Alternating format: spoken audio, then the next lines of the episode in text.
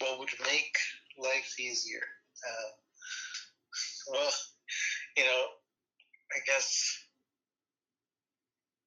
a million dollars would make life easier. right? Yeah.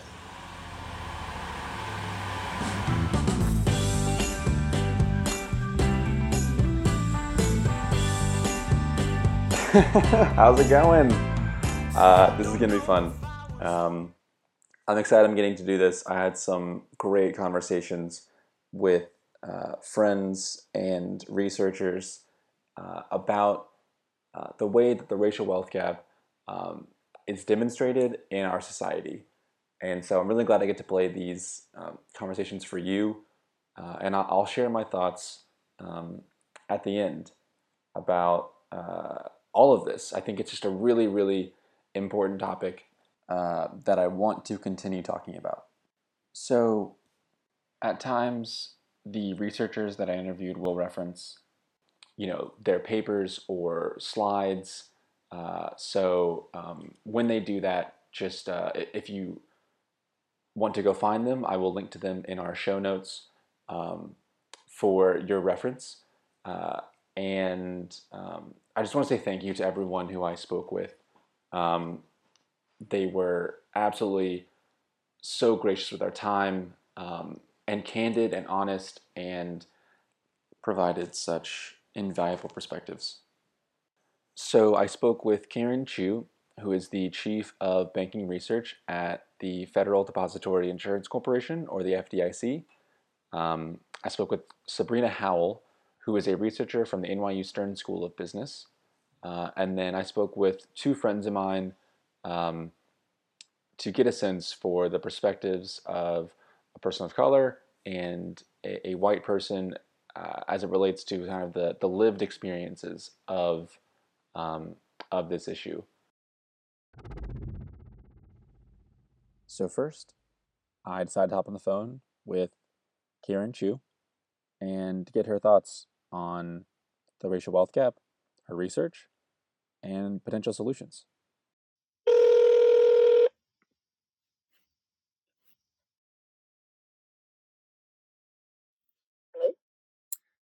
Hi, is this Karyen? Hey. Yes. This is Jason Bedford from the, um, the NYU Wagner School. Hi, how are you? And Karyen and I dove right in, walking through her research and illustrating how disparities exist across every single income level between black, white, and Hispanic families in their access and use of bank credit and, in general, most financial products? Um, so, in this part of the survey, we really focused on financial products that households can use to address kind of like short term income shortfalls um, or unexpected expenses. So we're not focused on, say, you know, do you have a mortgage, for example? Um, right. So these are these are the sorts of things that you these are basically like you know, if you need short term credit to get you over some unexpected event. Um, and then obviously households uh, could also use non bank credit of the type um, listed there, payday loans, auto title loans, etc., to um, like to get funds to meet the unexpected needs. And then um, if you look at slide 10, you find that bank credit use was lower among these types of households. Um, and when we when we pull out these kinds of factors, what we've actually done in the background is we've actually run a full regression model where we put all of the demographic factors in. So these are these particular factors are still statistically significant after controlling for everything else, basically. Um, and in particular, uh, for bank credit use, the differences by income and by race and ethnicity are particularly stark. And so the graph I want to show you is on slide 11. And what you see is that basically the differences uh, uh, in bank credit use by race and ethnicity persist at every income level, right? So even when you're looking at households that make at least $75,000, um, you see that uh, white households in that income category still a, a, a, much larger and statistically significantly larger share of white households in that income category have bank credit compared to black and Hispanic households. Yeah, this is this is one like of the things that I, I really found just so striking. Um, sorry, go ahead. No, no, no. I, I just, you know, oftentimes I think when you um, when you bring up the fact that you know uh, you see stark differences by race and ethnicity in of bank credit, um, often what people think is, oh well, black and Hispanic households are just poorer, so obviously it makes sense that they, you know, less of them have credit. And what we really wanted to show here was that even after you control for income, you know, those disparities really do still exist. Narrow a little bit at the top, um, but it, you know, they're still statistically significant. This was one of the points in the interview that really made me pause because it's such a clear illustration controlling for income, controlling for a number of other variables, the disparities in access to credit still exist across every income level between black, Hispanic, and white families. So then I asked Karyen about potential solutions to this disparity. We agreed that it exists, we agreed that it uh, should be remedied, and I then wanted to hear her thoughts about how we could begin to structure a solution to this problem. And I think the research that she highlights regarding the reasons why uh, people are hesitant to join uh, the banking system and become part of a the, banked community um, are, are really insightful and really uh, really important to highlight here. So um, Karyen again. The, um, you, you asked about particular solutions, right? So um, I think that there is there's no silver bullet. There's no um, one size fits all solution that's going to to um, eh, you know to to um, make a dent. And I think that uh, so something that's interesting is you um, if you look at slide four, right, um, and we looked at slide five earlier, which shows the, the, the rates by um, nation ethnicity. But the unbanked rate has been declining for a while now. And what you might imagine, I think, happens is if you look at slide seven, that, you know, the households that are kind of like the easier ones to persuade to join the banking system are, are have increasingly already joined the banking system.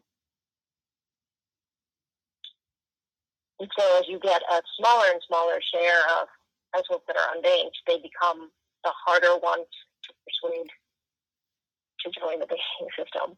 Mm-hmm. Um, right. So you see this slide where we asked unbanked households in 2019. Um, more than half said they, they were not at all interested in having an account. Um, so, uh, you know, so that's uh, that's certainly challenging. Although there were there were still some that said they were very or somewhat interested. Um, so just even there, you can see that uh, you know a single solution is not going to um, be enough. Mm-hmm. And then if you look at slide six, you know there are many, many, many reasons that households give for not having a bank account. Um, so we, we ask households, you know, to say yes or no to any of these, and then we, among the ones that they said yes to, we say, well, which one is, you know, the main reason? Um, and so, and these reasons are really varied, right? Mm-hmm. Um, don't have enough money to meet minimum balance requirements and don't trust banks. The top two, uh, those are really different. Mm-hmm. One thing I think is so important to reiterate from what Karyen just said is that this issue uh, takes a number of different forms and will likely not be solved with a one size fits all solution. Uh, so, whatever is working in uh, New York City or Atlanta may not work in Tifton, Georgia, or Des Moines, Iowa. Uh, and so the, the solution needs to be targeted and tailored to the locality and to the community. Um, and so she talks about these things called bank on accounts. And these are basically accounts where the FDIC has partnered with a local lender, uh, a bank, and uh, these accounts that have very low um, initial deposit requirements and have almost no fees across the board for transactions or uh, th- there's no fee for overdraft there's no fee for um, uh, inactivity and there are these extremely uh, uh consumer friendly accounts and even when you have the solution you got to do the work to get the community engaged and involved around using that solution to fit their specific needs. So, can I talk a little bit about that coming up here? But even if, um, even if uh, uh, you know, even if there was a bank on account, let's say uh, a bank that offers a bank on certified account in your city, um, that doesn't actually mean that people know about it. Which is something we also found out through our consumer focus groups. Um, we did focus groups in cities that had these kinds of accounts, and people didn't know about them. Mm. You know, so it's not it's not just build it and they will come. Right. There's a lot of work that that has to go into. You can build it, and then you actually have to, you know, have to have to do outreach so people know about it. Yeah, yeah, you got to do the work to um to get people signed up and using the right services and using all the services correctly and um, yeah and making sure they're not uh, right falling into any of these um, issues that they weren't intending to right they, they, they could just accidentally be overdrafting and they could be um, accidentally transferring money that uh, has a high transfer fee or or um, that they didn't intend to be doing so um, right Right. There are there are a lot of uh, there are a lot of things like that. I, I think that's a really good point. So we decided to wrap things up, and I asked Karyen if she had any questions for me, and of course, I'm nobody, so she did not. But she, her final thoughts, I thought, were really uh, insightful and talked to the the point about why this issue is so important for everyone, and um, really explained well how far this issue reaches. Even within the financial services sector, so many aspects of our lives, including home ownership, um, are touched by access to credit and some of the credit disparities that exist um, across racial groups that need a solution. And I, I, wanted to include our thoughts here. I, I think it's um, I think it's wonderful that you know you have an interest in this area. I think that uh, you know, this whole area of sort of financial services and um, and you know, inclusive of um, like credit, um, bank account access, etc., um, is a is a really important area. Uh, it's it's sort of um, it you know underlies uh, so much of our lives and, and facilitates so much of what we're able to do, including homeownership, right? Um, and um, you know, I think it's uh, I think it's important for uh, you know to, to continue to work right to, to include to improve the, the financial inclusion in the financial services sector. Yes, I could not agree more. Um, well, Karyen, thank you so much um, for taking the time today, and I hope. Uh... So, after getting the 30,000 foot perspective from Karyen, uh, I really wanted to dive into the, uh, the ground level um, and share some of my conversation with Junior, who's a, a young uh, Mexican homeowner in New York City. Um, he graciously uh, did this out of a request from one of my uh, classmates. And I, I, I felt like Junior um, really provided a valuable perspective on the difficulties of uh, amassing that capital that you need to begin uh, investing in um, buying a home. Um, and so, you know, hearing about the disparities in access to credit from Karyen are um, incredibly valuable. But these lived experiences from Junior, um, I think, paint a really uh, clear picture. So I asked him directly about how he planned on um, pulling together the money for his down payment. And um, this is how he talked about it. Well, you have to start with with good credit and just savings. Yeah. You know, savings. Um, you you know, you just you just gotta tie down. Sometimes, you know, not going out, having fun. You just gotta you'll sit home and and do what's necessary for you to come up with with your down payment. Yeah.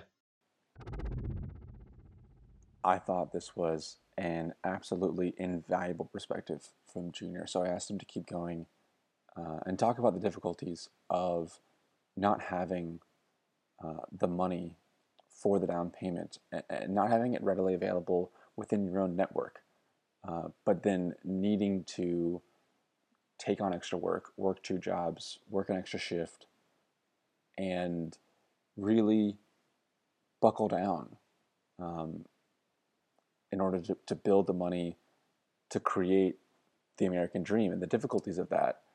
Um, and I think it's in such stark contrast to uh, experiences uh, by white families in the United States. So uh, I, I, wanted to get Junior to keep going here, uh, and I think it's it's really, really, really important when he talks about the difficulties.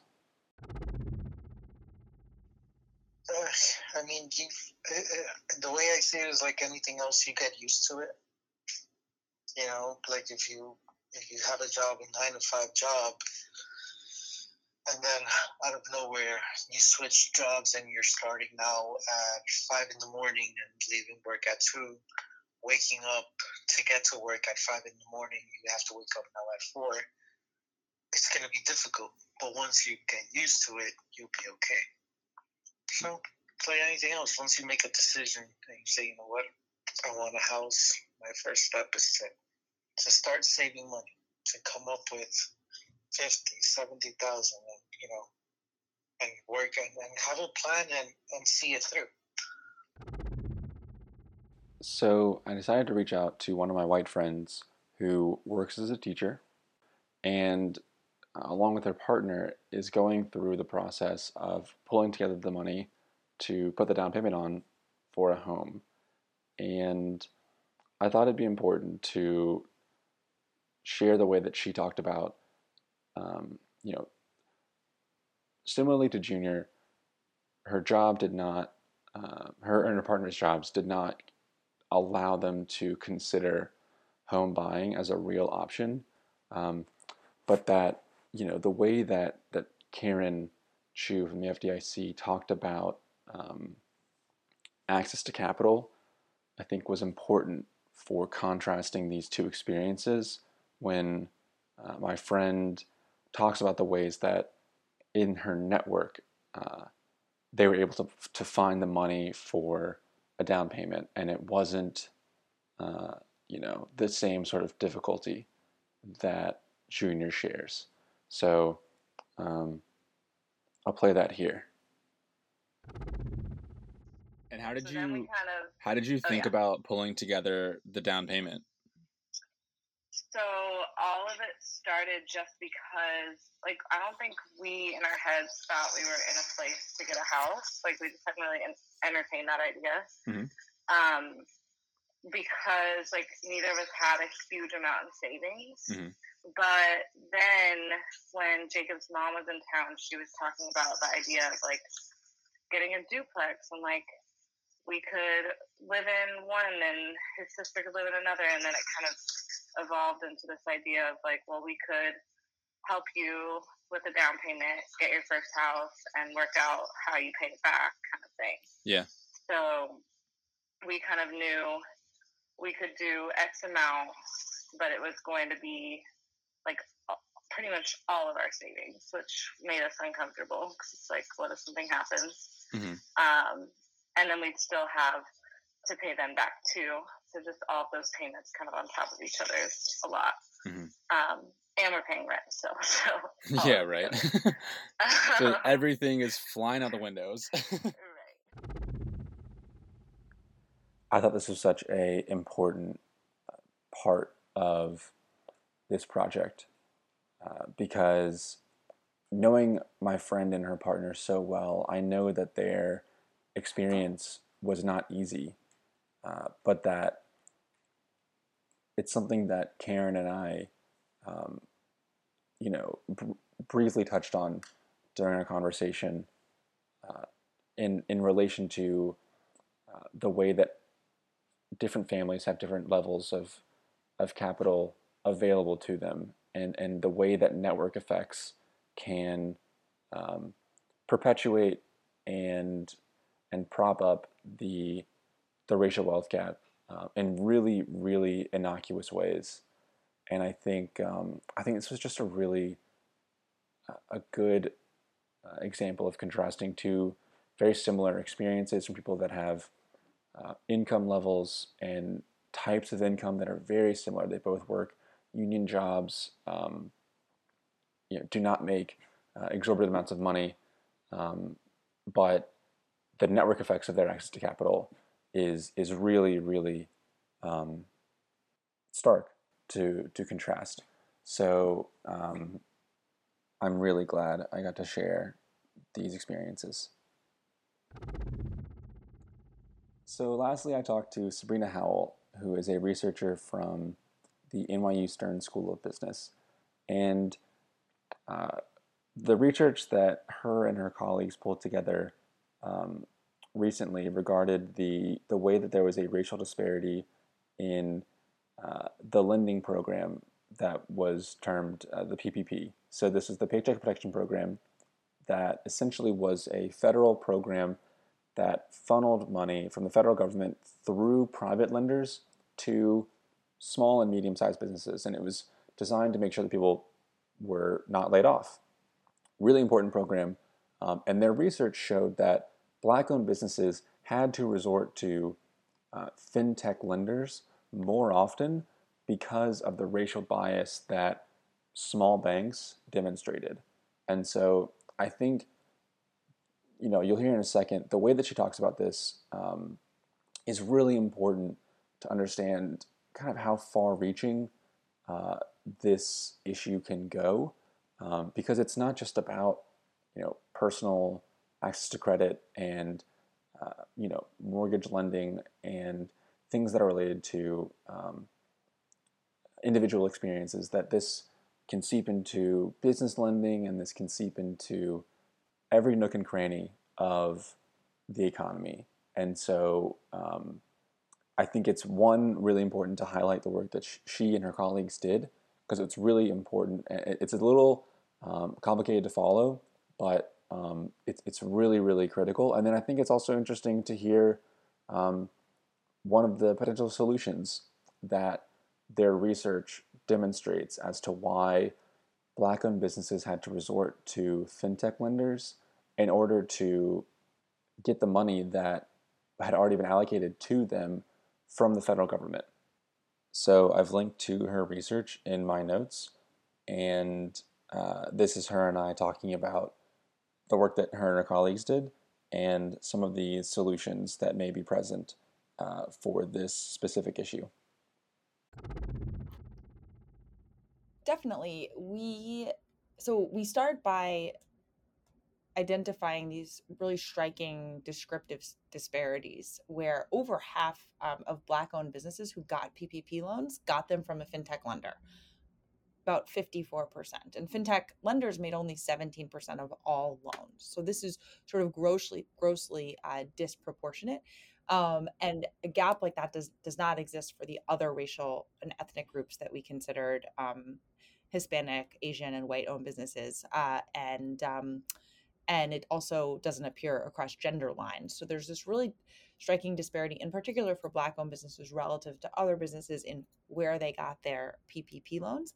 and um, and so we focus sort of on this uh, the the determinants of you know that that disparity sort of why were black owned businesses so much more likely than other groups to get their loans from a fintech um, and we sort of first show that we can account for about two thirds of that difference using really granular controls for the firm's location, their industry, their loan size, their firm type. Um, but even with those controls, black owned businesses are still about 12 percentage points or 70% of the mean chance of a fintech loan, more likely than other groups to get their loan from a fintech lender. Um, and as you mentioned, they're much less likely to get their PPP loans from smaller banks in particular uh, while there's no difference for the top four banks. So with our controls, we really don't find that there's any that that you know top four banks are treating sort of black owned applicants or black owned businesses different than other businesses. Um, really, the sort of substitution seems to be coming away from the smaller banks. And so we what we then do um, is we sort of first look for affirmative evidence of preference based discrimination, which is sort of our main interest in this paper. Uh, is is trying to use a context where there's no credit risk to see if um, you know if if if some of the disparity may reflect uh, preference based discrimination on the part of these these these lenders. Um, and so first we show that the disparities are stronger in parts of the country with higher anti-black racial animus using six different measures of, of, of animus.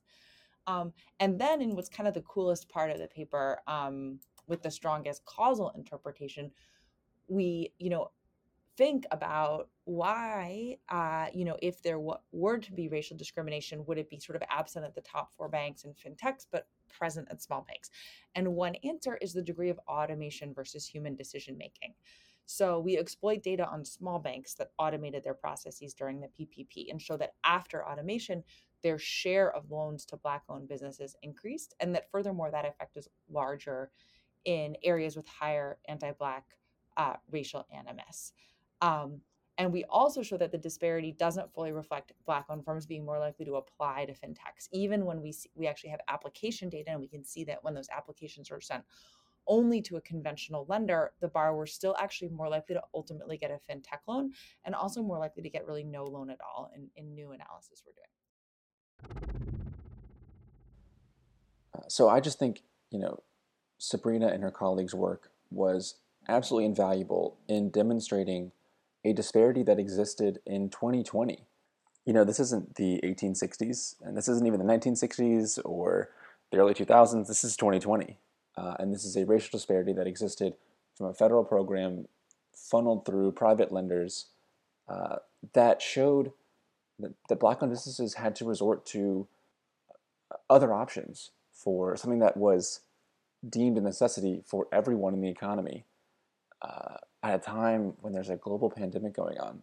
So I I think it's just if you had the time, please read her work, and I'm so thankful that she was able to speak to me um, for a little bit in order to record this this interview uh, because it's such an invaluable uh, work.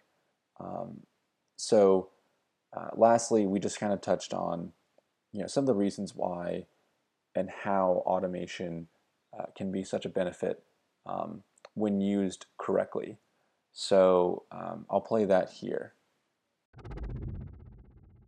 Uh, but I think what we're sort of saying is that there is a real benefit uh, to black owned businesses from just pure automation because these human biases are sort of eliminated from from the loan processing.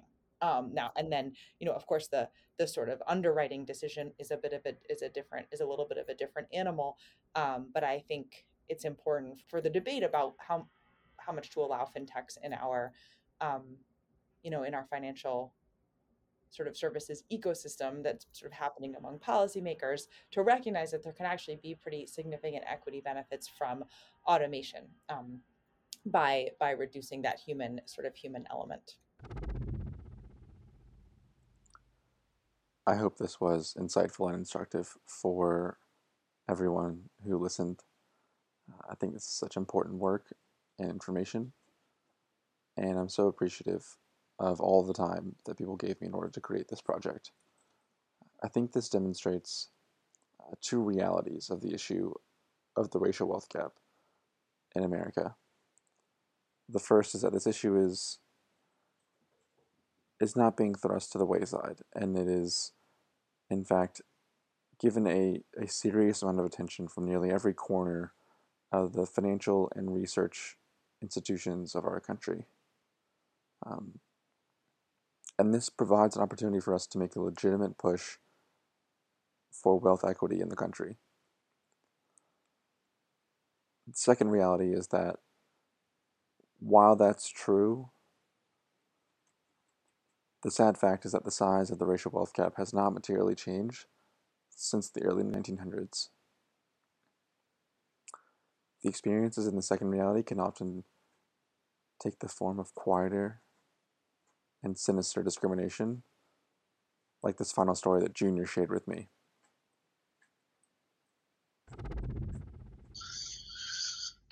And then um, there was, well, we had one case where there was one lady, she was selling her home. We had made an offer. We were below her offer about $20,000 and she didn't sell to us. But to find out later on, she sold that she sold the house for thirty thousand dollars less than what she was asking for. The reason why, I'm not sure. Often to my own detriment, I am an eternal optimist. I choose to see the opportunity in that first reality uh, but I can't not acknowledge the second as a fact of our past and present. I think that who we are does not confine who we can be, but I never forget the stories from people like Junior, uh, because it's those stories that create our shared history.